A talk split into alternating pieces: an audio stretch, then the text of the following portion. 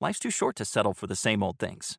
Whether you're picking up a new hobby or checking out that hot new restaurant in town, Movement keeps your look and lifestyle fresh with sleek, ultra clean watches at a price that won't break your budget. With a wide range of fresh, modern designs and industry leading materials, life never gets old with a movement on your wrist. Make your everyday sidekick for life's adventures a movement watch. Get 20% off at MVMT.com with code SLEEK. That's MVMT.com, code SLEEK. Mobile phone companies say they offer home internet. But if their internet comes from a cell phone network, you should know it's just phone internet, not home internet. Keep your home up to speed with Cox. Cox internet is faster and has more reliable download speeds than 5G home internet. Cox is the real home internet you're looking for. Based on Cox analysis of Ookla speed test intelligence data Q3 2022 and Cox serviceable areas, visit cox.com/internet for details.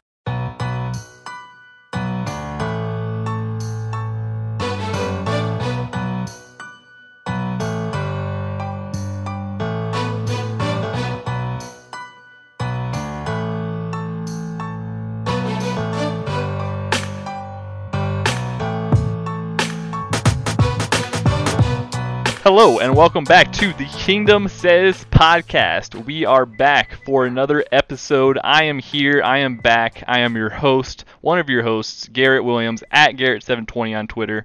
And joining me, my two co-hosts. That's right, two co-hosts. First off, we got, all, as always, my boy Kyle Henning at KDen16. Kyle, how are you doing today? I, I I'm good. Welcome back, sir. Nice to have you. Thank you, thank you. And then joining me for I guess the first time as an official co-host, uh, my boy Tom at Arrowhead Tom Tom Welty. Tom, how are you doing today? I'm doing really well. I just realized that uh, Kyle doesn't have an ampersand on his little tag down there, and that's bothering me now. So Yeah, what that is- I, I think yeah, it's an I at didn't. symbol. I'm not sure if that's an I- I- ampersand, Tom. Is that, oh, no, you're right. It's not. Yeah. The ampersand is the Ampersand ensign. That yeah. guy. I was trying to see. Look at me. I was trying to be smart. You're trying to trying to get him. Yeah, it is So, true Here. it doesn't have it. Here, here, Oh. here, here. Even though This is this a won't even start. be in a video. Oh, there it is. That does Yeah, look oh, pretty there it clean. is. All right. It'll help it might him not feel even better. be a video version, but you know. I just wanted to make sure that we had synergy as co-hosts. we have synergy now. We're all one and united, finally together, All all three of us. Yeah. Yeah, at the not ampersand at sign. I was. I tried to flex and tore tore my bicep. That's, Yeah. I mean, hey, you know, sometimes it's shooter shoot or shoot. You know, you miss a hundred percent of the yeah. You know 100 percent of the shots you don't make. Yeah. All right. All right, Michael Scott, quoted by Wayne Gretzky. Jesus Yeah. Lord, where are we? So, So yeah. guys, Is that the record? for- Follow us on our social handles at all the terrible things we just tried to say in funny different ways. It, I'm at K16, Garrett's at Garrett720, and Tom is at Arrowhead Tom, as Garrett said in the intro. yeah. So, There they are. let's talk about the Chiefs draft because it's seven freaking days away, and we've been talking about it nonstop. I feel like on Twitter for the last month. So why not, you know, talk about all kinds of fun stuff that's been happening, the rumors, the good stuff, and um, I'm sure we're going to talk about players today. We didn't really do that much last time, but Yeah. I'm gonna. We haven't done have too much feeling- draft talk so far. I mean, you guys Well- had the well, episode that's last what time. happens- We've done a couple. Yeah, that's what happens when you miss kind of the whole month of April. But here we are. Yeah. Sorry- sorry about that. kind to any of us. Sorry about that. Yeah. No, it was all of our faults. But hey, at least we're back for the the home stretch. You know, the final straightaway where it really counts. Where you know everything is just bullshit and nothing is real.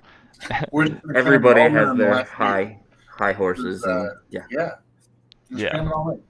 So who should we start with? We're just gonna start throwing out some prospects here that we like. Yeah.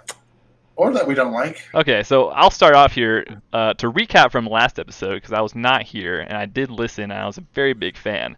Uh, the Joseph Ossai pick in round one. I know you guys said no trade backs or, or anything like that, so sticking with him at 31. But I'm really I've I've been high on Joseph Ossai for pretty much the whole draft process since I can remember. Like back in January, I was like, oh yeah, I like this Joseph Ossai kid. And the way that Tom laid him out last last episode as like a uh, Sam linebacker, off ball kind of linebacker with with uh, third down rush potential. I'm I'm kind of liking that. I know it's kind of like uh, linebacker in the first round, and we have higher needs, but um, I like him as a prospect a lot. And if you know the board falls how it how it does at you know how it usually does in the draft, where all the all the good receivers and tackles and everything like that are taken, I'd be fine with them. he has to be your edge rusher. He he can be your off ball linebacker on a Mhm. down or two, but he has to be your edge rusher at some point if you're going to take him round one. Is my only. You want to use him in that amoeba defense, whatever, fine. He has to be a pass rusher for you at points. Has to be. Yeah, I think that's where you get the the value of. I mean, you get a three down player theoretically when you. Now again, playing linebacker in Steve Spagnuolo's defense is complicated. Ask Willie Gay. Um, well, he wouldn't know. He didn't see the field to find Yeah. out. um, that's not true. He was there for like two plays before he destroyed his leg. But So unfortunate. so sad.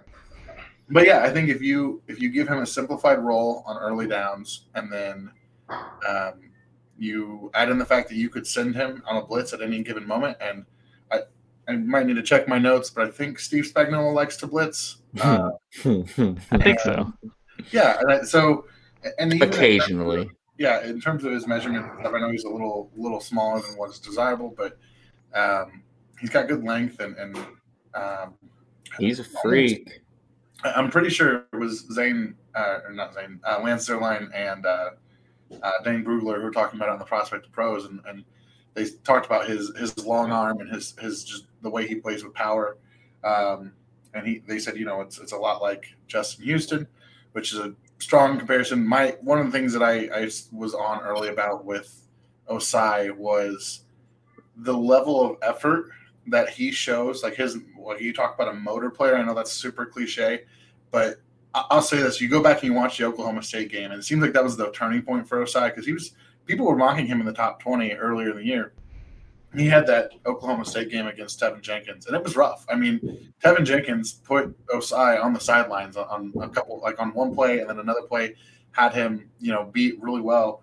Um, but on third down, Ossai got pressure and, and forcing, uh, I don't know if it was an interception or an incompletion, but he definitely affected the play. It's like you watch that, it's such a good battle between two prospects because as much as Teven Jenkins had some of those like highlight plays, like those really good like pancake blocks, Ossai never like like it's really easy mentally like to, you know give in. Ossai never stopped. I mean, it was 100 percent effort. So I said he has Tamba Hali levels of effort, and that was one of the things. That's probably my favorite thing about him as a prospect was when you talk about a high motor guy. I don't think you're going to find somebody who's got more of a consistent every down like snap to snap motor than Joseph Ossai. Yeah, I feel it, and I like his athleticism. I think the potential is there for him to be an elite edge rusher while also contributing in the early downs as you know an off-ball linebacker. And you know, just the versatility aspect of him is uh, really huge, and also obviously adding Chris Jones to the uh, the outside DN rotation is uh, a huge factor there. So Yeah, and you think about Brendan Daly and New England, and um, yeah, maybe not a, a perfect comp because I think Ossai is more athletic, but I think of like a like a Dont'a Hightower, who was kind of that same linebacker edge hybrid, and, and some of those players that have been in New England throughout the years. Um, that Ossai could could fill a role similar to that for Kansas City. So, in your conversation about Ossai, you mentioned a guy that I think is somebody we need to talk about as a prospect because of a similar reason on the other side of the football. His motor, his uh, quant, he's mean, he's nasty. I've watched him several times, mostly because A, the Big 12 is on all the time in my area on TV, and B, because. when we first started watching film a couple months ago now, or whatever it's been, um, that was a tackle prospect that a lot of people weren't sure about because of the the style they play in, in Oklahoma at Oklahoma State in the Big Twelve. It's a lot of passing.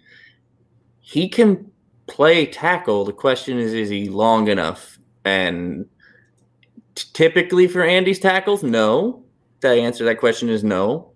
Um, but Mitch was about 33 and a quarter or something like that, 33 and a half inch arms. He wasn't Andy's typical 34 and a quarter, I think, or whatever that number is now. So I I, know Garrett likes him, but I'm curious as to how far up or where you'd be willing to go to get him. Yeah, for me, I think Teven Jenkins is probably tackle number four. I think just I don't know that the the level of play that he has. Like he's just such like a, a mauler of a person, and he's just like I don't know. I feel like his he has the one of the higher floors of this of this draft class uh, of tackles coming out, and he's just I don't know. He's just a really big, really dominant guy who I think. Listen, uh, Andy Heck is one of the greatest O line coaches in the league, and I'm you know I would bank on Andy Heck taking a prospect like Teven Jenkins and you know play him at right tackle or play him at left tackle. Whoever I mean, you know, there's a video that came out today of uh, Lucas Niang taking some pass sets at at left tackle. That was convenient uh, that yeah, that video kind dropped of kind of questionable, but um, you know, either you know whatever you like him at. If you if you I, I would personally try to move him to left tackle. He did start six games at left tackle in his uh, career at Oklahoma State. Uh, three his junior year and three his senior year or whatever. Um, so I think he could be a left tackle. I think I trust Andy Heck to, to make him a solid left tackle. But also, I mean, you know, you also have Lucas Niang who could, you know, you might put him at left tackle and put Teven at right tackle. I mean, I, I just think between Niang and Teven, you have two very solid. If you're going to look for, you know, starting two essential, essentially starting two rookies. Tom is scratching his head because you're getting ready to say yes, but you're starting two rookies. Actually, I so here, here this can be my first hot take of the day, and I don't know if this falls under the Tom hates everybody category, but it might. Um, the more I like, okay, I actually really like Teven Jenkins as a player, and I really like Let's his go. play style. I really like his aggression. I would disagree that he has a high floor at tackle. I think there's a if you draft him and start him uh, day one, or even maybe even you know later on, in like I, I don't think he can play left tackle in the NFL. Now, don't tell him I said that because he's one of those guys who will put, who will shove me in a locker and you know put me there. Um, I'm not even necessarily. I mean, the length is a concern, but I also see issues with um, his like just his. I don't want to say his foot speed, but his footwork in general. I feel like sometimes he's gonna get he's gonna get ran around a lot in the NFL, um, especially at the left tackle side. I think speed rushers are gonna get around him and get underneath his pads, and he's gonna struggle with that a little bit. So, um, I I really like the player. I think he might be better at guard, um, and I think he's his aggression and his play style is built for guard. Um, and I think you could play him at right tackle if you need to. I, again, that's that's probably a plus. There's some some versatility. Um, in a pinch, you may be able to, you know, you could probably put him at left tackle and he would he would be serviceable. But if you're talking about like getting the best five guys and putting them in the best position, I think you have to.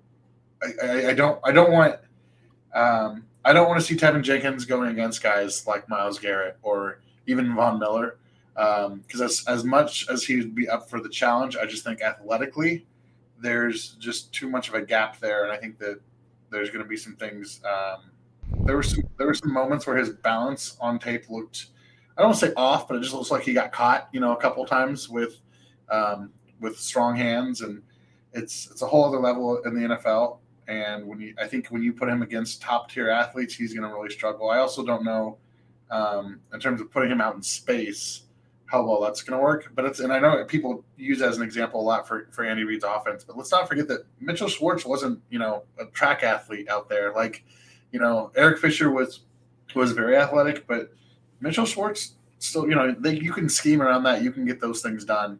Um, you know just by by how you draw draw plays, but I, I think if in a perfect world I'd take Teven Jenkins and I'd play him at guard and let him be my guard, you know, my probably my Pro Bowl level, maybe some all pro level guards for the next 10 years. But I don't I'm not sold on him as a tackle prospect. So that's that's a little bit of a, a hot take because I know everybody loves him.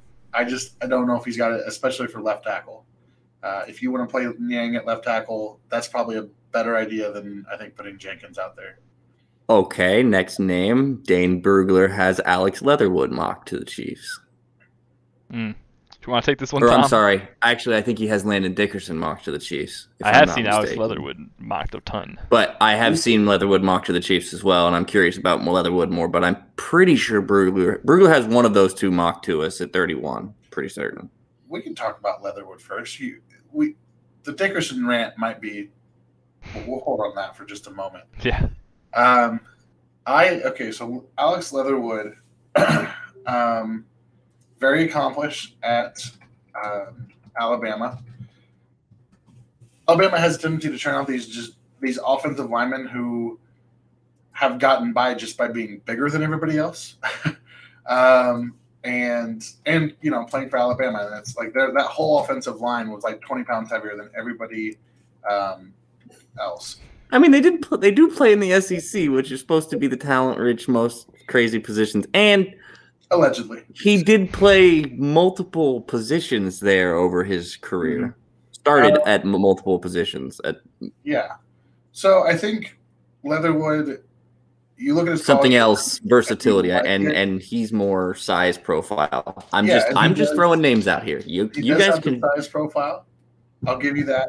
Um i i didn't like what i saw at the senior bowl. Uh, the senior bowl really turned me off to alex leatherwood he just looked awkward and his his frame is a little bit awkward like he's long but he's i don't want to say wiry because he's an offensive lineman but the way he carries himself it's just like you, you I don't see.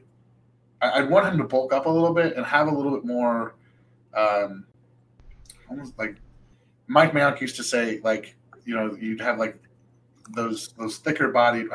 He had a term, um, you know, but like a thicker body um, guy who could move people. I mean, and, and he's six foot six, three hundred and twelve pounds. Yeah, and again, this is just the eye test, so I'm not, you know, again, could he shove me in a locker and, and keep me there? Sure. But I just, to me, I think that he didn't have, especially on his anchoring, like it just looks like he, especially if you watch some of the reps again in, in the practice from the Senior Bowl against like Quincy Roche and some of these other guys, um, he just didn't have he didn't have like the the grounding, like the the anchoring that you want to see, especially on the left tackle. I think like if you took him in the second or maybe even early third, he's a good guy that you could develop because in terms of his technique and his hand placement and, and even his his footwork are, are pretty solid. But I, I, worry about his like functional play strength, which probably sounds weird to say about an Alabama offensive lineman, but he's you know it's not. Um, yeah, I, he's he's an interesting one because I like the raw like the raw build of him, but um, th- there are just some issues I think uh, when you really turn on the tape and, and watch a little bit closer to see how he really does, especially when he's when he starts a rep. Um, I, am not sure I saw him recover after kind of losing those initial reps, and that's really important. Um, you know that ability to redirect and, and, anchor when somebody beats you off the line. So, um, not to yeah. So he can be the first one, I guess, on the list of Tom hates everyone. Um, I wouldn't. I would not be thrilled about Alex Leatherwood at 31. Mobile phone companies say they offer home internet, but if their internet comes from a cell phone network, you should know it's just phone internet, not home internet. Keep your home up to speed with Cox. Cox internet is faster and has more reliable download speeds than 5G home internet. Cox is the real home internet you're looking for based on Cox analysis of Ookla Speedtest Intelligence data Q3 2022 and Cox serviceable areas. Visit cox.com/internet for details. Mobile phone companies say they offer home internet, but if their internet comes from a cell phone network, you should know it's just phone internet, not home internet. Keep your home up to speed with Cox. Cox internet is faster and has more reliable download speeds than 5G home internet. Cox is the real home internet you're looking for based on Cox analysis of Ookla Speedtest Intelligence data Q3 2022 and Cox serviceable areas. Visit cox.com/internet for details. Yeah, I agree with you. You pretty much nailed every single point there. I will say uh, one thing: college awards don't mean anything in the NFL. Like they just really don't. Like he won the best interior offensive lineman award this last year. And it's like that doesn't really matter at all. It's the my problem with Leatherwood is that he's he's not a tackle. He's a guard, and you know, you can try to throw him in the fire at tackle, but I think he's going to perform, you know, even worse than Teven would. I would rather take a more bona fide guy who is a little bit more tackle than he is guard. Obviously, he'd be a big, a, a taller guard, but he's just mm-hmm. he's going to project to be a guard. That's the only chance he has to really succeed in this league long term is to be a guard. And I don't know, we oh. just have too many guards. We don't need another guard, especially in the first round. All right, let's stay at the same kind of position conversation. Sam Cosmi. Sam Cosmi. I, I like Sam Cosmi. I'm I'm a little bit not as high on, on him as I was. Um, he's he's really athletically like crazy. He's a crazy athletic. He like had a 10 RAS, I think. Um, he just he's really good. Uh, I think he's definitely closer to uh, being a tackle. He's more of a tackle prototype than a, a guard prototype. Um, but he's just like he's just not as polished as you'd like a first round tackle to be. I guess you're taking him, you know, at 31, so it wouldn't be that bad. Um, I think he has the potential to be uh, a really solid tackle for us long term. I think he can play on the left side, but I think right side might be better for him either way. Um, but I don't know. I like him. I would definitely be fine with it, just because again, going back to the Andy Heck thing, I'm trusting Andy Heck to to mm-hmm. fix some of those issues and and straighten him out to be a day one starter. But I think he's probably the last tackle that could even potentially be a solid day one starter and not just get killed out there. I'd say I'd probably say he's like tackle five or six.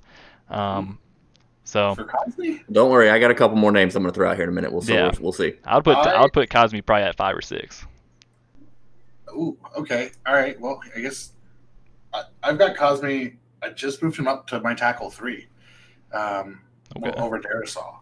Uh, I and this isn't just like I don't have any bias towards Texas for the record. Although there's been a couple prospects the last couple years. I don't know. Maybe maybe it's the the orange uniform. Are you sure? Is it Jamal? It might be Jamal. No, but I okay. So you talked about the athletic profile, which um, which was good. Like I, have pulled it up here. Yeah, he was a 9.99 uh, relative athletic score. Yeah. If you're not following um, math at mathbomb on Twitter, you need to be. Um, mm-hmm. That was even surprising for me, especially like just some of his his speed times. Like I knew he was a good athlete. Um, his bench press was encouraging. Again, not always the the best sign of like functional strength. I know there's some guys who who like him less, but I Samuel Cosmi for me early on was like he stood out as a guy who um, just looked and and played played the part. If you're talking about a tackle at 31, I think Cosmi might be best case scenario for Kansas City. Um, honestly, he in terms of athletic profile, he reminds me a lot of Eric Fisher because I mean, people forget that Eric Fisher was a pretty good athlete in terms of when he was as a prospect when he was coming out. Big fish uh, could move, boys and girls. Yes. Always, always could. Catch and, and Cosme, Cosmi can can move too. And in the same way, I think with Cosmi, like there are times, there are a lot of times where he'll have you kind of he'll he'll look like you're like, dude, that's a franchise left tackle, and then he just gets a wild hair and just, I mean, just like tries to do too much, and instead of just being consistent and playing that rep. He's trying to be Teven Jenkins and put somebody in the dirt when you know he doesn't need to do that. Yeah, and and he'll lose a rep or two here or there.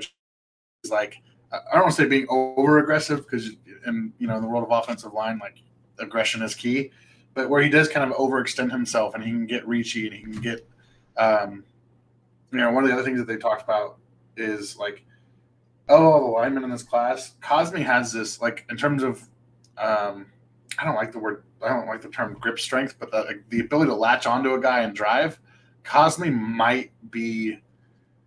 He, he, I've seen flashes of him of that from him that like that I haven't seen in other tackles in the class. Like when he gets when he gets on you squarely, he's taking you wherever he wants you to, to go. Would you say he gets overconfident and not necessarily reachy or anything like that. He he's so he's or he maybe overexcited and just gets to it too fast. Yeah, I think yeah. So it's just like, and I think some of it is, is him being such a good athlete, um, and just trying to overpower. So it's like that that athleticism tries to he tries to lean on that more than technique, and his technique isn't bad. It's just inconsistent. It's like maddening inconsistent. You'll watch him, and you're like, dude, this guy is so awesome, and then you're like, wait a minute, what was that? Like, um, so again, you talk about where Andy Heck could could really um, honestly, it would. I would even be okay with the Chiefs moving up for Samuel Cosmi because I think he's going to go probably in the mid twenties. Yeah, uh, I've seen a lot of mocks having the Jaguars take him, or even like the Saints yeah. or the Bills. I mean, I, I, think. Yeah, I think NFL teams are going to be higher on him than the, the media. So this yeah. makes me so this makes me ask my next question: How many tackles do you each think are going in the first round of this draft? because that's going to be the real question here is where either because that's going to determine where we're going to have to move up to to get a starting left tackle or starting tackle and what side you're putting him on. Oof. Um, Yeah, I'm gonna go with the safe call of six. Well, I don't know if that's a safe call. I mean, that might be a little ambitious call, but I think I don't know with just the the tackle class has kind of you know it was very overhyped at the beginning of being like a very like star-studded tackle class and very mm-hmm. deep tackle class, but like as kind of the process went on, like a lot of the top prospects kind of started to drop out of like the main contention. But I think it's just from a, like a media's perspective. I I don't think that the I think NFL teams are still very eager to get some tackles. I think there's I think there's six quality guys that could probably go. Maybe even a trade a team trading back into the first round to uh to, to get to, to get one at like 31 or 32. You know. Okay, so I- I'm going to keep rattling off tackle names here in a minute. Tom, how many do you think?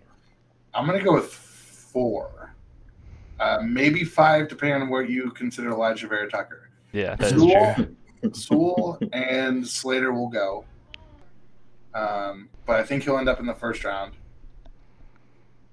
I think Tevin Jenkins will be a first round pick, and I think they'll announce him as tackle. I and then I think Cosmi will go. I don't think Liam Eichenberg is going to be a first round pick. Um, I don't think. I definitely think Jalen Mayfield. If somebody takes Jalen Mayfield in the first round, they're going to lose a job. Um, I that- that mock could- to the Bears. The Bears are. Uh, Yeah. Um, Well, they that's- may that's be about it. losing their Yeah, jobs there- anyway. there's some pretty Um, incompetent GMs out here, Tom. You got to remember. Yeah.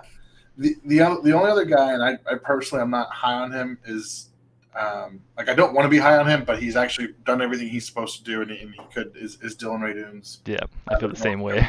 Yeah, I, I don't want to like him, but the kid is doing everything asked of him, and he's like so in a small and, and in another way, I'm like rooting for him because I'm like now I want you to succeed because you're proving you're proving me wrong. Like my personal opinion of him early was like eh, I think he's a little undersized. I don't think he's got good play strength, and now he's just he's played and he's done he's had a really good offseason um, leading into the draft. So I think he could sneak in at the very end.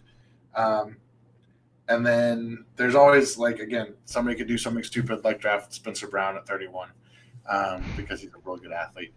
Um, That's a name I was getting ready to mention, Tom. Tell me what you All right. don't like about Spencer Brown. I actually like Spencer Brown. I know you do, but where? Where do you like Um, Spencer Brown? Because clearly it's not 31. I've thought about that a lot. I wouldn't lose sleep if they took Spencer Brown at 31.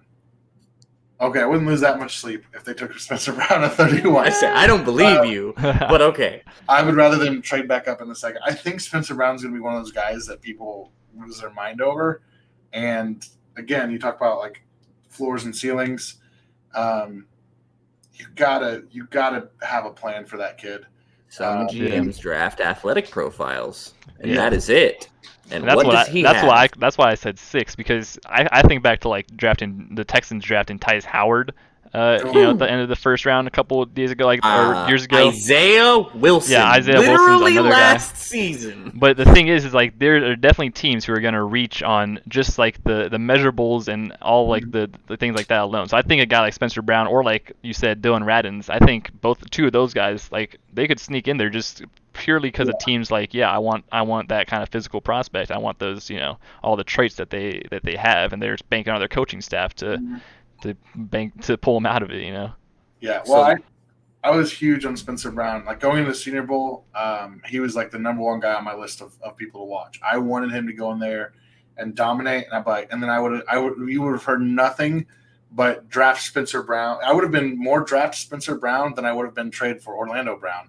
Um, that's impressive because you months. have been heavy on that train. Yes, I like. I love Spencer Brown's background. I love his profile, um, wrestling background. If you, I mean, he's he's worked his tail off to become an offensive tackle. Wrestling, small school, Yes, big athletic profile, yes, screams Andy Reid, Brett Veach.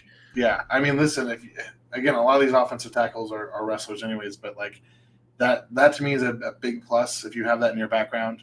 Um, so he is athletically so freaky. Um, we talked last week about um, like He is pressing 500 pounds during COVID, like during the the shutdowns, like setting that school record. Um, I love to see that that work work ethic from him. He got to the Senior Bowl and man, it was sloppy. And he he improved as the week went along. And and I I tweeted about this earlier this week. Like, there's this weird narrative that Spencer Brown was like awesome at the Senior Bowl. He was okay. I mean, he he played all his reps in the game at right tackle, unless I missed something. Um, he didn't, you know, he didn't do terribly, but he didn't have anything where I went, oh man, like he's he. There were some reps where again it looked like he was getting he was going to get beat around the outside, or um, I don't remember. It might have been Janarius Robinson. Somebody hit him with a counter move that just he was not ready for. Um, you know, they started outside and, and, came in inside on him, and he was just like holding the air. um, he looked like a kid who hadn't played football in, in 12 months. So and yeah. with him being in a small school and them being on a different level and bone and playing budgets and all that, he may not have played a whole lot of football in 12 yeah. months. Well, yeah. and so that's that's the other issue is like that's a great excuse for a guy being rusty until you see the other guys who showed up, like Quinn Meinerz and um, who are who are in similar situations. There were some guys that really improved their draft stock at Senior Bowl. Yes, I will yes. not argue with you there. I just don't know that you dis. Um, I like Spencer Brown a lot. I mm-hmm. think he fits, mm, like I said, literally everything the Chiefs typically would do at a tackle mm-hmm. um, for about nine different reasons. Yes. I also think that if you're going to take Spencer Brown, you could do it in the second round comfortably and maybe able to be doing it in the third. I, I he's don't not think gonna, he's not gonna even gonna make, it to the end of the second. second. Yeah, he's not gonna. He, could be, he could very well I, be top of day two guy. I, yeah. I would I would be okay with them drafting him at 31 personally because mm-hmm. I think he's good enough to play one of the two tackle positions on your first day. I, I think I, just do. I think you could start him in Kansas City uh, because you know um, because of the situation. Patrick Mahomes covers the, there's a Bible verse that says, you know, love covers a, a multitude of sins, and I'm like, Patrick Mahomes also covers a multitude of sins. Yeah. You yeah, can be pretty bad and still do pretty well with, with Patrick Mahomes on your team. Um, I mean, true. That is factual. Bowl, I mean, even the Super Bowl result was not well. I mean, talk about. I still think we'll two or three we'll look back and we'll go, man, two or three guys make a catch and we have a totally yeah. different ball game. Yeah. What a crazy effort by Patrick Mahomes um, in terms of, of that game. So you could be pretty bad, and, and so there's there's some room to grow in, in that. So I'd be okay with Spencer Brown for that reason. But um, Spencer Brown versus Samuel Cosmi, I think you have similar athletic profiles. Like I said, Cosmi's testing surprised me, um, especially some of his power numbers. I think you go with the guy who's a little more polished and a little more, um, a little more big league and, and Cosmi. But again, yeah. I like, I do like Spencer Brown. I, I, love, I especially love his size. Like if you look at the guy, um, you know, he looks like he could. I, I say this all the time. Like, tie his shoes standing up. That's my little, you know, he's got long arms. Um, and in his past stance, you see that, and he definitely uses them. He's good at locking guys out, but there's there. I think there's more more development needed for him. You're probably looking at maybe year three before you're starting to talk talk about him being a top 15 tackle in the league. Brady Christensen, Garrett.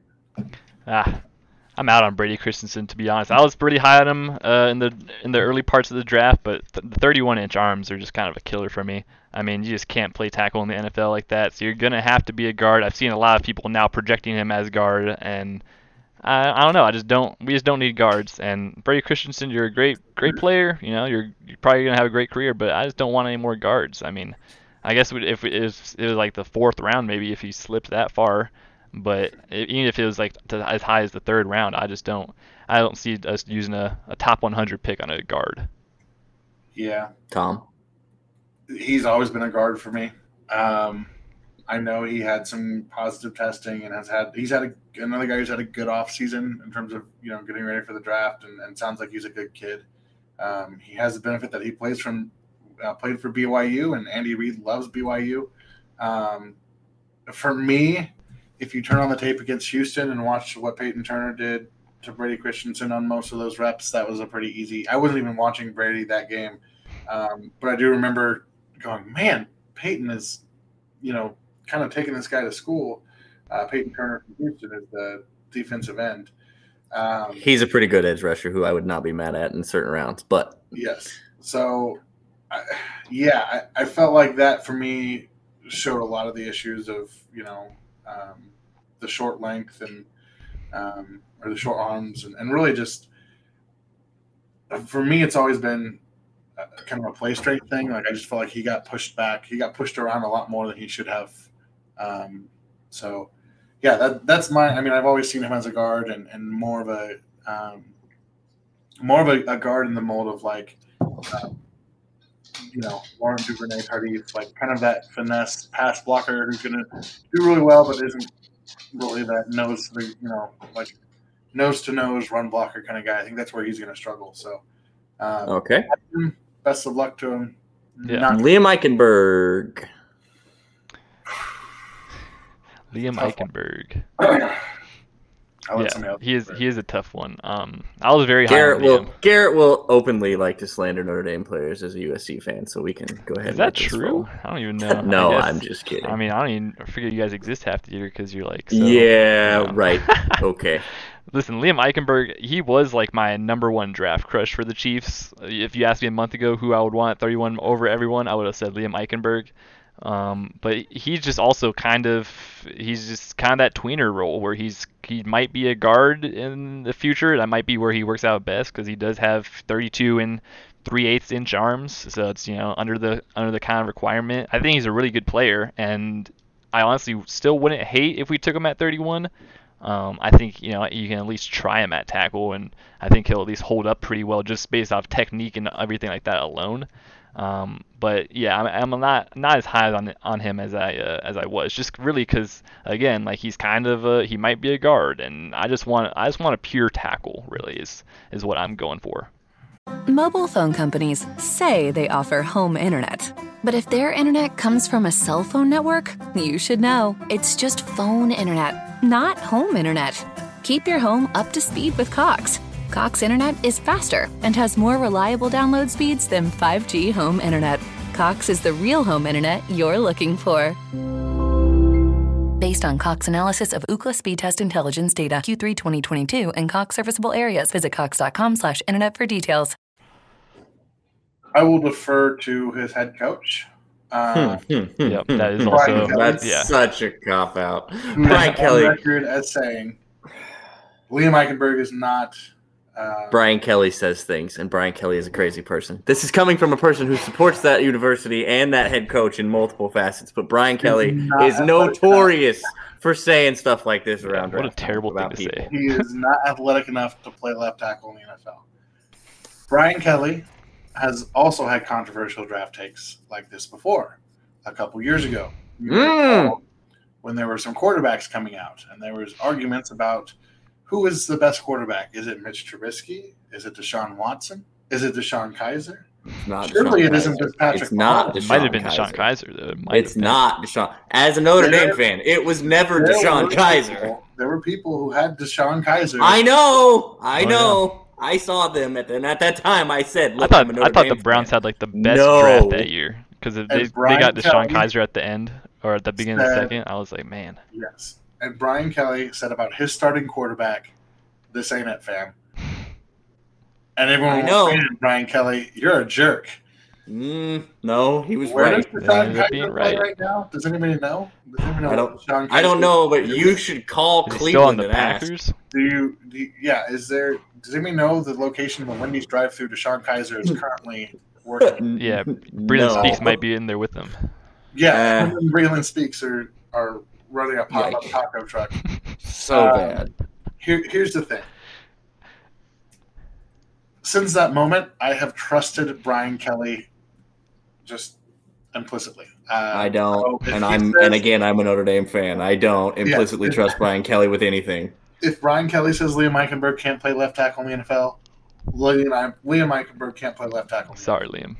Uh, Enjoy your career at guard though. It'll be a great yeah, career. or, or right tackle. I, I Brian still- Kelly, Brian Kelly can't recruit a quarterback, so I don't really have anything to say draft- about. Oh, he got one drafted, I guess. The but- Ian Book Didn't slander do a will great not be tolerated. So I trust Brian Kelly and his evaluation. He actually does have some. Um, I think they've had him on in like guest spots and stuff. I want to say the Move the Sticks podcast has him on. I like Brian Kelly, but he says some just outlandishly crazy. Sh- So I he also does that in games too, and I, maybe it's maybe it's intrinsic motivation. Um, I just I don't see it with Liam. Uh, actually, you know what? I, that's not fair because I, you know, before digging a little bit more, I was I was kind of on board with Liam at left tackle as like a plug and play guy. I can I compared him to uh, the Colts left tackle who just retired, Anthony uh, Castonzo. Yeah, Yeah. Castonzo. Um, that's who I kind of saw him as, but man, like I said, when your own head coach and when you're and he has the record, he, he calls people out. He says, you know, um, he's not athletic enough, then he's probably not athletic enough, and, and so Yeah. Um, I I understand okay that. I just he can play. He could play right. I think best case scenario for Liam is he's a really good technical right tackle in the mold of Mitchell Schwartz. I was gonna say, as you pointed out, Mitchell Schwartz is not a spectacular athlete. The man was a master tactician and technician, Yeah. and he was really, really, really, really good until his back gave up, and then he wasn't. Yeah, Mitchell Schwartz that's would be an his ideal fault. an ideal career path for Liam. Also, not somebody I would hate coming back if he's healthy after the Yeah. offseason. yeah, I Um, think he's more likely to come but- back than Eric Fisher is, but yeah, Anyway, Put him in the booth. Mitch and Mitch in the booth. that's true too. uh, like I said, um, that this also makes your question, the conversation, really all this whole podcast is about for this episode, for the most part, is going to be: Is Lucas Niang then playing left tackle and you're drafting a right tackle, or are you still looking for a left tackle? I think that's smoke. I would call the Lucas Niang left tackle stuff as smoke. Um, You don't think that that video dropped conspicuously seven days before the draft? I- while, uh, by his trainer while before he reports back to the team was an act was on an on purpose thing uh, oh no, it was, it was all on purpose. Just- yeah, it was on purpose, but I didn't like it very much. Yeah. but by who Uh, yeah, and what and what motivation does that serve Yes, yes is my answer to that question. Yeah, everyone Um, and no one. It makes Lucas look better. It makes the it makes it look like the Chiefs aren't going after a left tackle. It looks. I mean, it's it's kind of a win win in that in that you know proposition. They've probably told Lucas, "Hey, we want you to come in and compete, and you know, we're gonna have the best five guys, and you know that kind of thing." But if they go Samuel Cosmi or somebody at, at round one, that, that's probably your left tackle. Yeah, Um, I love Lucas Niang. I, I I said last week, you know, I have very high expectations for him. I uh, he might work out at left tackle, but I think he makes more sense at right tackle. okay So it could, it could go either way. I could be all wrong. right I was so wrong. now we've run through about everybody that there's really to talk about at 31 as far as tackles are concerned probably even a couple guys that most people wouldn't deem 31able as a tackle yeah. What do they do at another position if they don't go tackle at 31? Uh, well, I and think I'm expecting to hear what I heard before the show, not some tamed down version now. wow, just taking shots at us, Tom. Yeah, He's just taking Gary, shots you at us. yeah, I'm uh, okay. So I think edge is a big priority. Um, obviously, I said earlier I liked Joseph Ossai. I think if Jaelan Phillips somehow falls there, that'd be the dream situation. Um, I know some people aren't very high on Gregory Rousseau anymore, but if he fell to 31, just go ahead and give me him. Who cares? J- just keep in mind with Jaelan Phillips the concussion issues and the medical retirement from UCLA, and then coming back. It might like I'm not knocking the Yeah, kid, great for you, but he's like one one more of those away from I don't know what because concussions and head injuries are scary Mm-hmm. things, man. And I don't care what medicals say. You play defensive end, not quarterback. Head injuries happen. Yeah. No, that's true. That's definitely true. Um, Like I, that's and and and I and I hate saying that because I don't think a kid should be held knocked down a draft board because he has a possible head injury thing. But you have to consider it as an NFL team because it's a business. Frankly, there's just no way around it. Yeah, that's fair for sure. And then also one more edge I'll throw in at the end. Uh, Joe Tryon has been getting a lot of hype, a little bit of hype recently of getting potential potential first round. Um, you know, I wouldn't hate it to be honest. I w- we've talked about Joe Tryon I think a couple times on this show. I wouldn't hate drafting him. I guess at 31. I mean, really it'd be a little high for him, but it'd be whatever. I mean, he's still a very great prospect. That would be a very solid add to the team. So if if I would say Tryon, Rousseau, Phillips, probably in that order. Okay. um, Tom, position not named tackle. All right, so I do agree with Garrett. Like edge is a huge need. It's it's one that people don't talk about enough. Um, I so so there's I mean I can, I can run through those names. Uh, Phillips we talked about. I agree with you guys. Man, I, I'm excited about the idea that Gregory Rousseau's stock is falling because man, he, would be. Uh, he's such an athlete, and um, I know his testing. People are like, "What?" I mean, whatever. Watch the tape. Um, the word I used for him was the was like a gravitas. Like you could like you when he was on the field, it felt like he was a vacuum, and whatever was going to happen, he was just going to inhale that play. Um, I there were flashes from him that just made me go, "Whoa, this kid could be really, really good." Is he raw? Yes. Is he? Has he have very limited tape? Sure, but man, some of his his athletic stuff and, and his versatility, you know, yeah, I'm in on Rousseau at 31. Um, Joe Tryon is my boy. I, you know, I, I'm not gonna say I told you guys so, but I just saw that today that he's kind of moving up a little bit, and I'm like, that makes sense when you watch the tape. It makes sense. It's it's clear that he's one of the better pass rushers and has and his his size profile is is pretty perfect for Kansas City. So, um, kids, don't do drugs and don't draft Jayson Oweh in the first round. I was uh, literally getting ready to say we, there's one name um, that everybody is purposely tap dancing around in the circle. Yeah. Somebody going to say Jayson Oweh? Because yeah, Jordan Foot. If you're listening, I know you've come around. Um, I'm praying for you, but you're wrong. um, Jay, I, I went back and I've tried, and I like listen. Like if if I had a college team, it would probably be Penn State. Like if I had a team that I was rooting for. Um, growing up, that was my, my brothers and I followed Penn State pretty well. Um, you know, Larry Johnson, Tamba Hali, that was like my Chiefs childhood. So Penn State was Good. naturally a team that I kind of liked. I have a Larry Johnson uh, jersey. Yeah. So yeah, it's cursed. Every time I wear it, we lose. Mine is not touchable anymore. Well, mine doesn't fit me because it's like yeah. You know, it kind of makes sense that, that would be cursed though. Uh, if you never mind, we're not gonna. Jayson that dude, that dude will find the episode on here. Will, we don't want to no. get into it. nope, yeah. nope. I'm not I'll touching that. We'll, we'll, go viral overnight. All right. Yep. So nope. I'm out on that one. Athletic freak. Um, good for him. Plays like, or you know, looks like Tarzan. Plays like Jane. And uh, man, his hands hit like soggy pancakes. He, I, I get that people talk about like the ankle flexibility and his bend, and I'm like that's great, but the dude gets turned gets his pads turned more than anybody else I've watched in, in tape. Like I mean, guys just have their way with him, and it's it's rough. So pass on Oweh. Um, I said before the show, I think like the other position, and I just I have this feeling, and, and I'll I'll write this down later. Like I think the Chiefs are going to go cornerback, and we're all going to go, why, why now? Like um, I think Greg Newsome at a Northwestern makes so much sense for Kansas City in terms of what they like. Um, here, here's the reality: Kansas City has been doing their homework on cornerbacks pretty heavily for the last two or three years. They just haven't had one fall to their, into their laps that they liked. Um, Greg Newsome, if he falls into their laps, they're gonna like and they're gonna take. Um, that would be my my my theory or my you know, whatever. So I think cornerback is is that dark horse pick.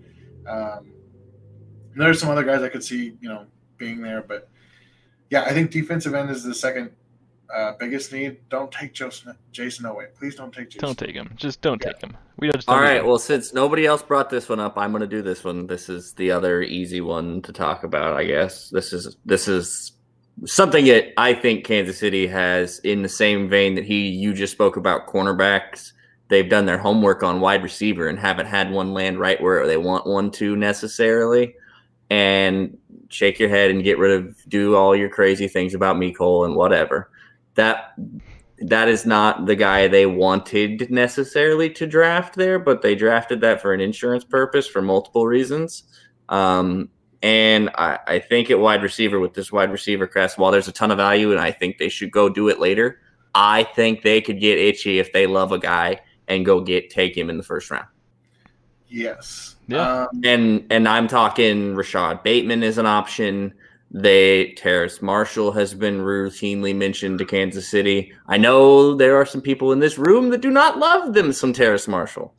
Um, I think you're going to maybe see some receivers fall because there are so many wide receivers in this draft class.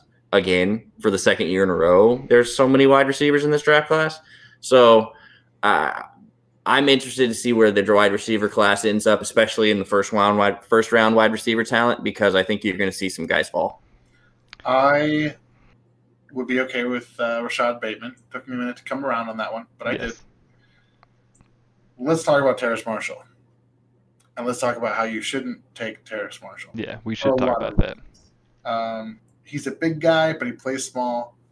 He, I don't love his effort, and that's my biggest thing. And there, there's uh, again, I think it was, um, it might have been Lance Zierlein, it might have been uh, another podcast, but there was you know some kind of rumblings that people weren't thrilled with his decision to opt out right before the Alabama game. Um, they felt like he kind of quit on the team in that one in that sense. I think you're gonna have a really hard time shaking that, and that's gonna be something he's gonna have to answer in interviews with with, with NFL teams. We talked about that before the show. Like his his team wasn't great, um, and and you know there were a lot of struggles, but like in the NFL, you want a guy who's not going to quit when things like mental toughness.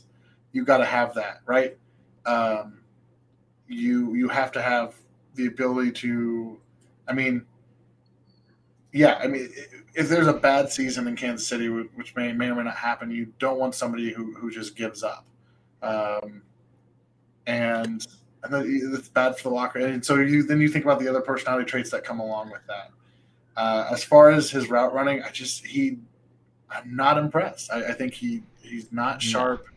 I think he's got a good physical athletic profile, and I think he's made it really long on or really far on his. I, I believe he was a top recruit um, in his draft class or in his uh, recruiting class, um, or as a five star athlete. And you know, was again he was in a very crowded wide receiver room, but he should have been a name that we were talking about when Joe Burrow was there, right? Like talent, like the cream rises to the top, and Terrace was the third or fourth option on that team.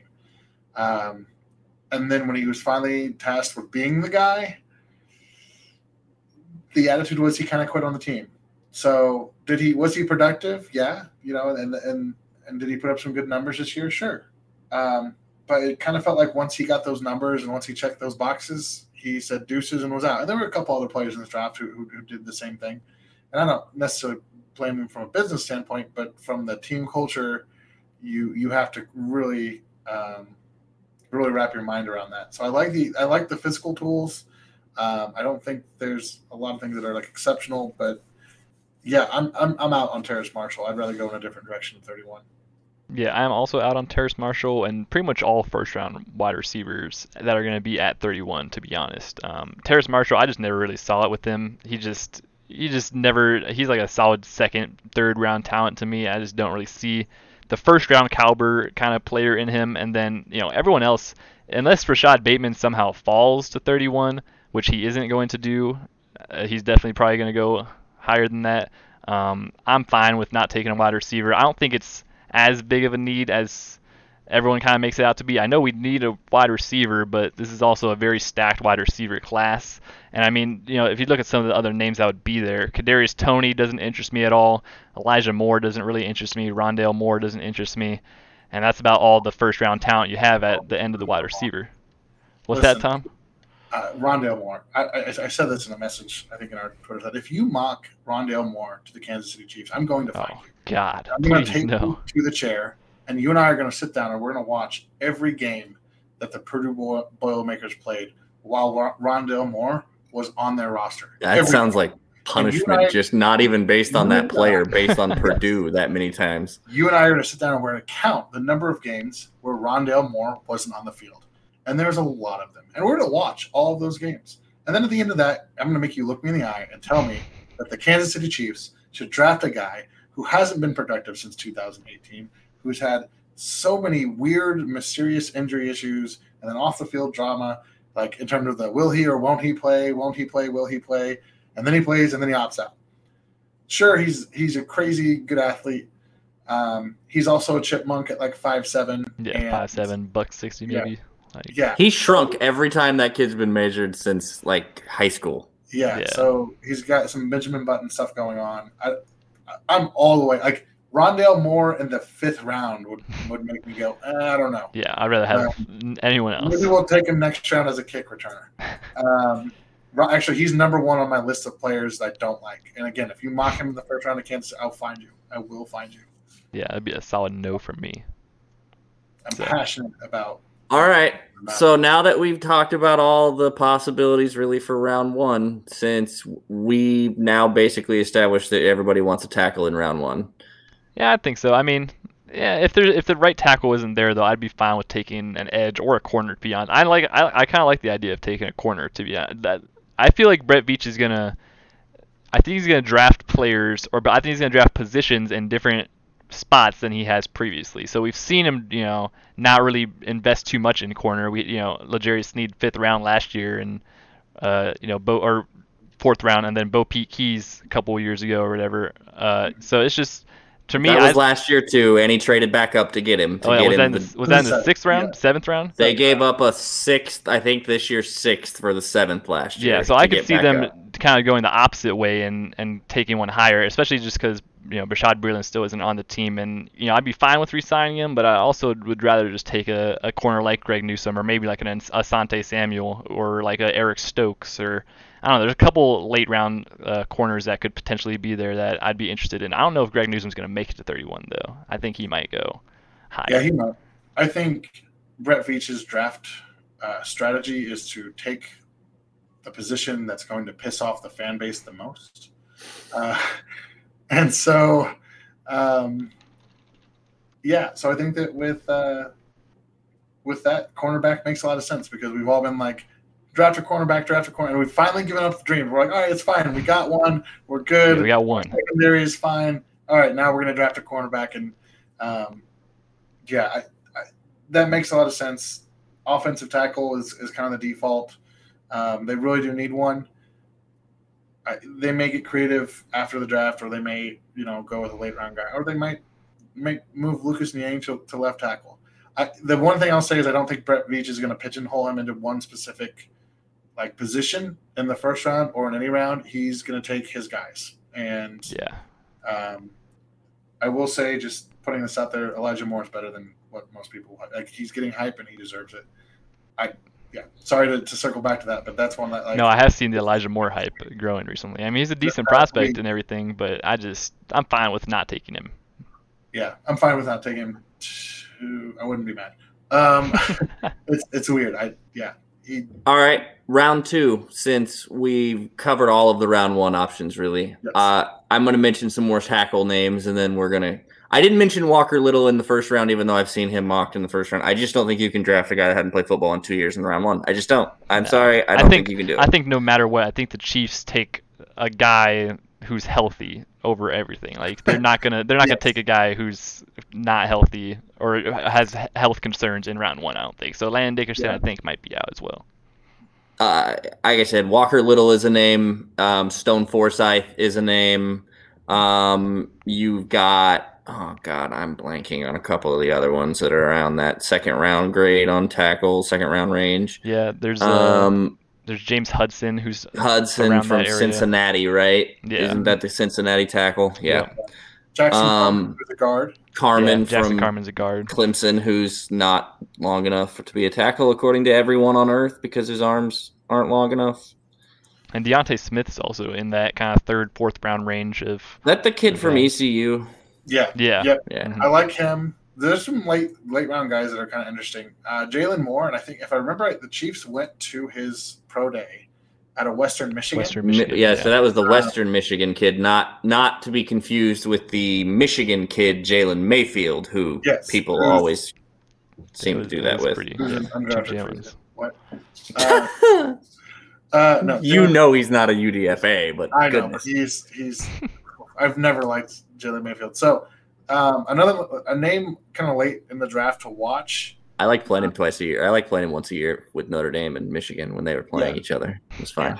Josh Ball out of Marshall, big dude, 6'8", Yeah. 350.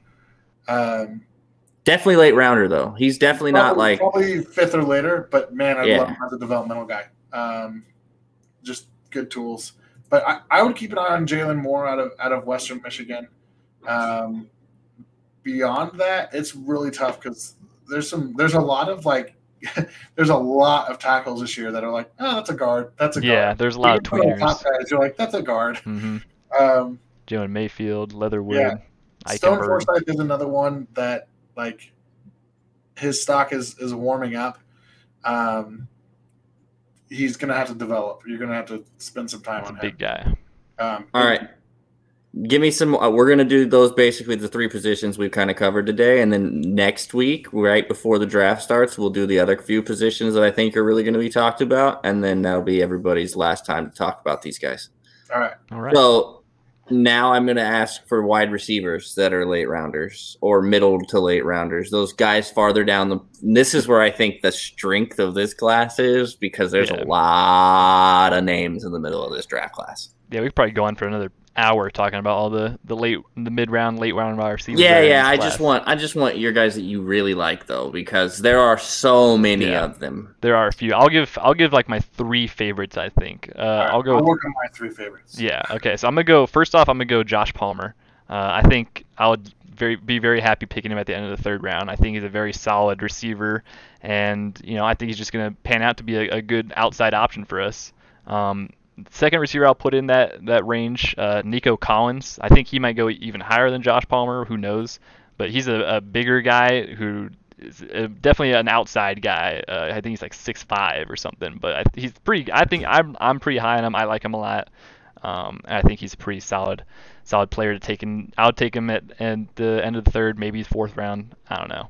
And then last guy I would probably put. I mean, man, there's a lot of guys. I'm just kind of looking through the uh, the guys here. Um, I'm gonna give an honor, honorable mention to Josh Imatorbhebhe, uh, just because he's a very solid guy that I would love to have, but he's just he's definitely just a developmental guy. Um, but the last guy I'll throw in there, uh, Ihmir Smith-Marsette, which is probably going to be on Tom's list too. But he's just a, a really, really cool player. Um, kind of Mecole Hardman vibes, but he's way better route runner and can do the return and can do all that. Um, and he's, you know, I mean, I think he's a solid pass catcher. So I, I don't think those would be my top three. All those guys I could take probably uh, third round to fifth round range. Yeah.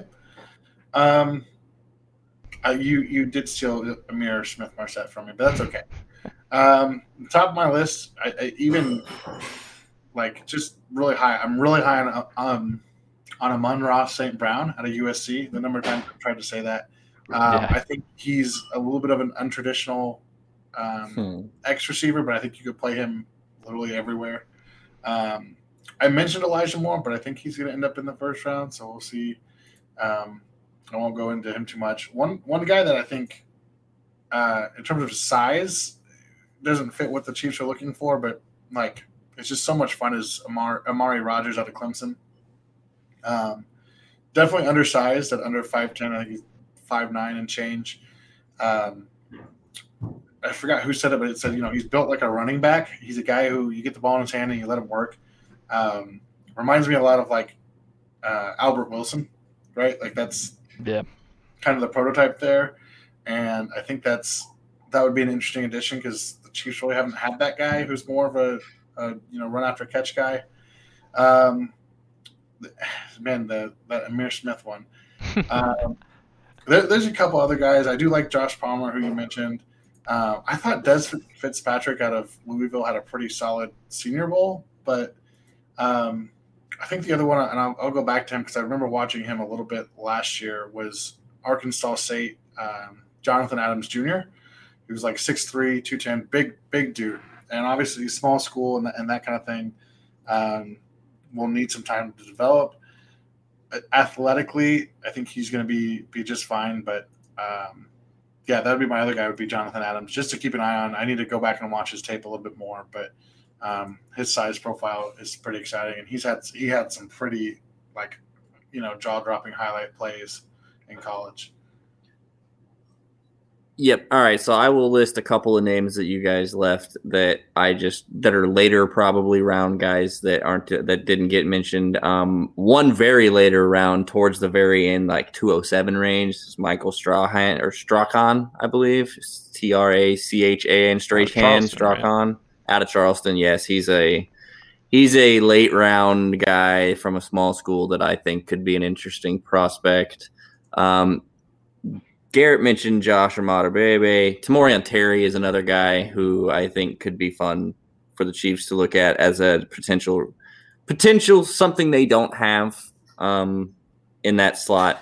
And then I think the one that is most interesting to me, just because I don't think these they don't they don't get talked about enough out of North Carolina, is Dynamic Dyami Brown. I just think he's an interesting piece that the Chiefs could use. So those are some different wide receivers. I do like Amon-Ra quite a bit though, because yeah, I like his brother Amon more. EQ EQ is my guy, but yeah, big Amon-Ra fan from from USC. He's a solid player that I would not hate taking at at 63. All right, that leaves us with edge. Who's your who's your hidden gym edges? Who are your later mid round, later round guys that you like for edge play? Because I know we've all looked at them throughout these drafts when yeah. we do our mocks and stuff. I'm going first because I don't want Garrett to steal one of my guys. Uh, Janarius Robinson out of Florida State. Man, uh, you don't find a lot of good edge rushers in like rounds two and three. Uh, this class might be the exception to that, especially for Kansas City, because you have a group of guys who I think make some sense that might be there in the in the middle or the, the later parts of the draft. Janarius Robinson, like Florida State's a mess. um, let's start mm-hmm. there it, just feels like he didn't develop, but he's a, a four star athlete. Um, really, just I think he played better than what his stats said, and I think he you could put him in in a position to succeed. I I, I don't understand why he didn't get talked about more in the Senior Bowl. Um, he had a really good week and he was winning his battles. He's not. He's not. He's a very prototypical Spags defensive end, right? Big, thick, not very bendy has big hands. He's going to hit you like a sledgehammer and then go through you and not around you. So Janarius Robinson, probably a maybe a second rounder for Kansas City. I don't think he'll be there at the end of round three. Um, we mentioned I'll let I'll say Peyton Turner for somebody else. um, Ronnie Perkins is another guy who I have a love hate relationship with. Um, I love his attitude. I love his effort. He reminds me a lot of Frank Clark. I was about to say in terms of say, I've heard a lot of Frank Clark comparisons for him, so that's and, makes sense. Yeah, so he has some development. He's he's got some off-field concerns. He really is kind of like Frank Frank Clark Jr. His off-field stuff, I think, is more related to um, academic, uh, kind of an academic scandal, and not like anything uh, more down that road. Yes, anything that that would be more bad PR for Kansas City. But um, I do like Ronnie Perkins. I I think he's a good fit. Um, and so that's those are those are two that are probably day two guys that that you could you could grab. Um, looking at the rest of the guys on this list, it's really hard to be like, oh yeah, to get excited. There's a couple guys I know other people like more than than what what I do. One of the kids that I kids they, they're young men, but yeah.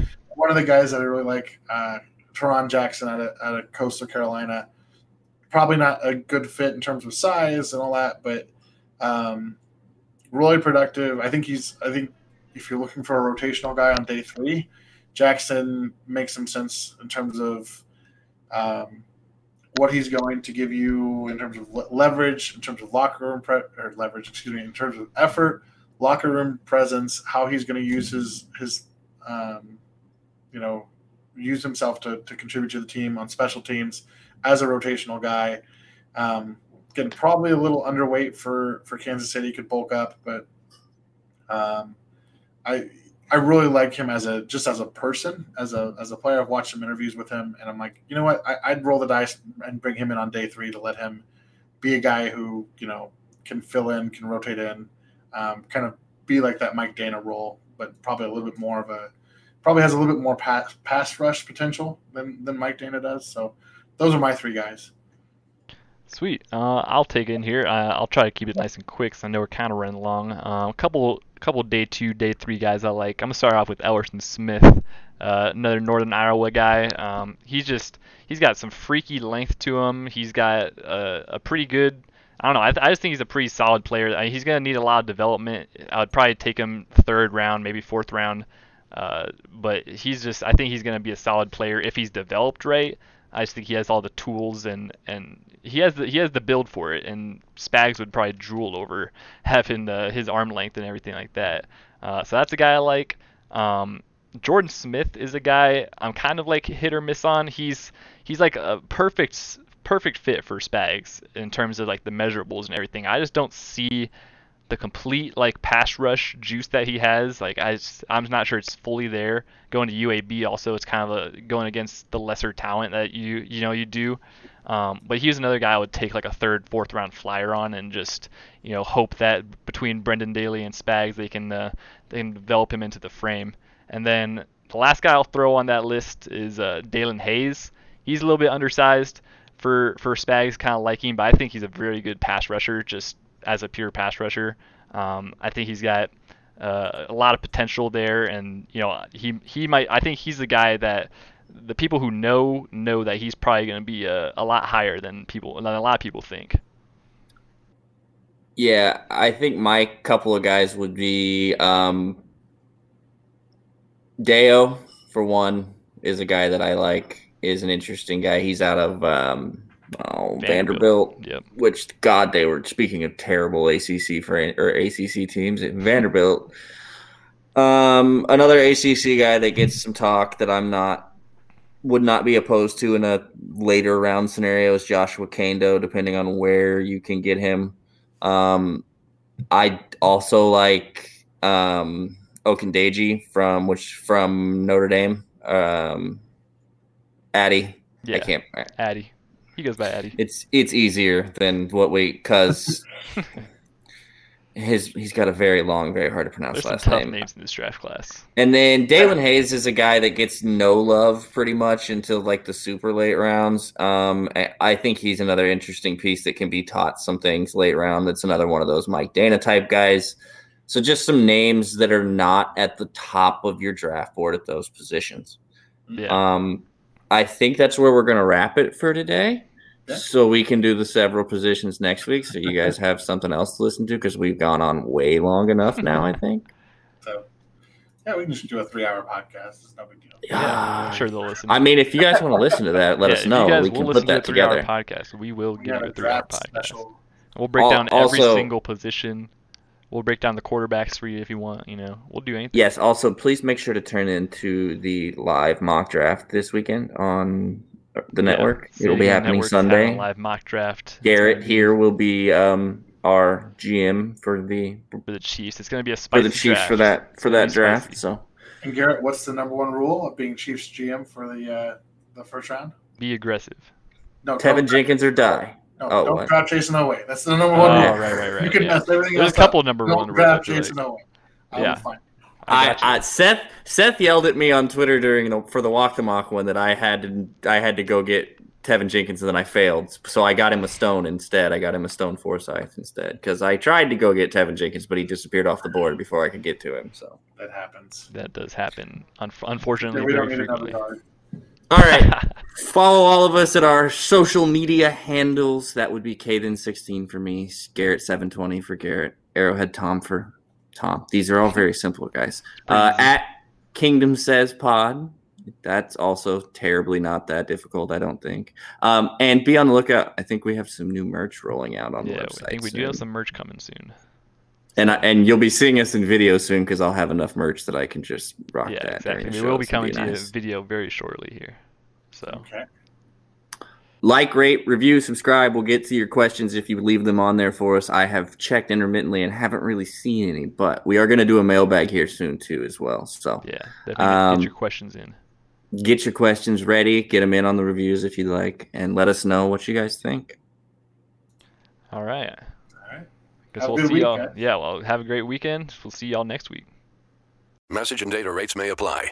Guys, got hair loss? I know what you're thinking. Should I shave my head, comb it over, wear a hat? Just stop. This isn't 1970. Keep your hair and your confidence because Bosley, America's number one hair restoration experts, can give you your real hair back permanently. Check them out today because they're giving away an absolutely free information kit and a free gift card to anyone that texts EASY to 203203. Dude, you don't have to look like your dad because this isn't your dad's hair loss treatment. People all over the country trust Bosley because they're ahead of the curve. They use the latest technology to give you your real hair back. And the best part? Bosley's permanent solution is protected by the Bosley Guarantee. Let Bosley show you for free how awesome your hair could look with an absolutely free information kit and a gift card for $250 off. Text EASY to 203203. That's B A S Y to 203203. Mobile phone companies say they offer home internet. But if their internet comes from a cell phone network, you should know. It's just phone internet, not home internet.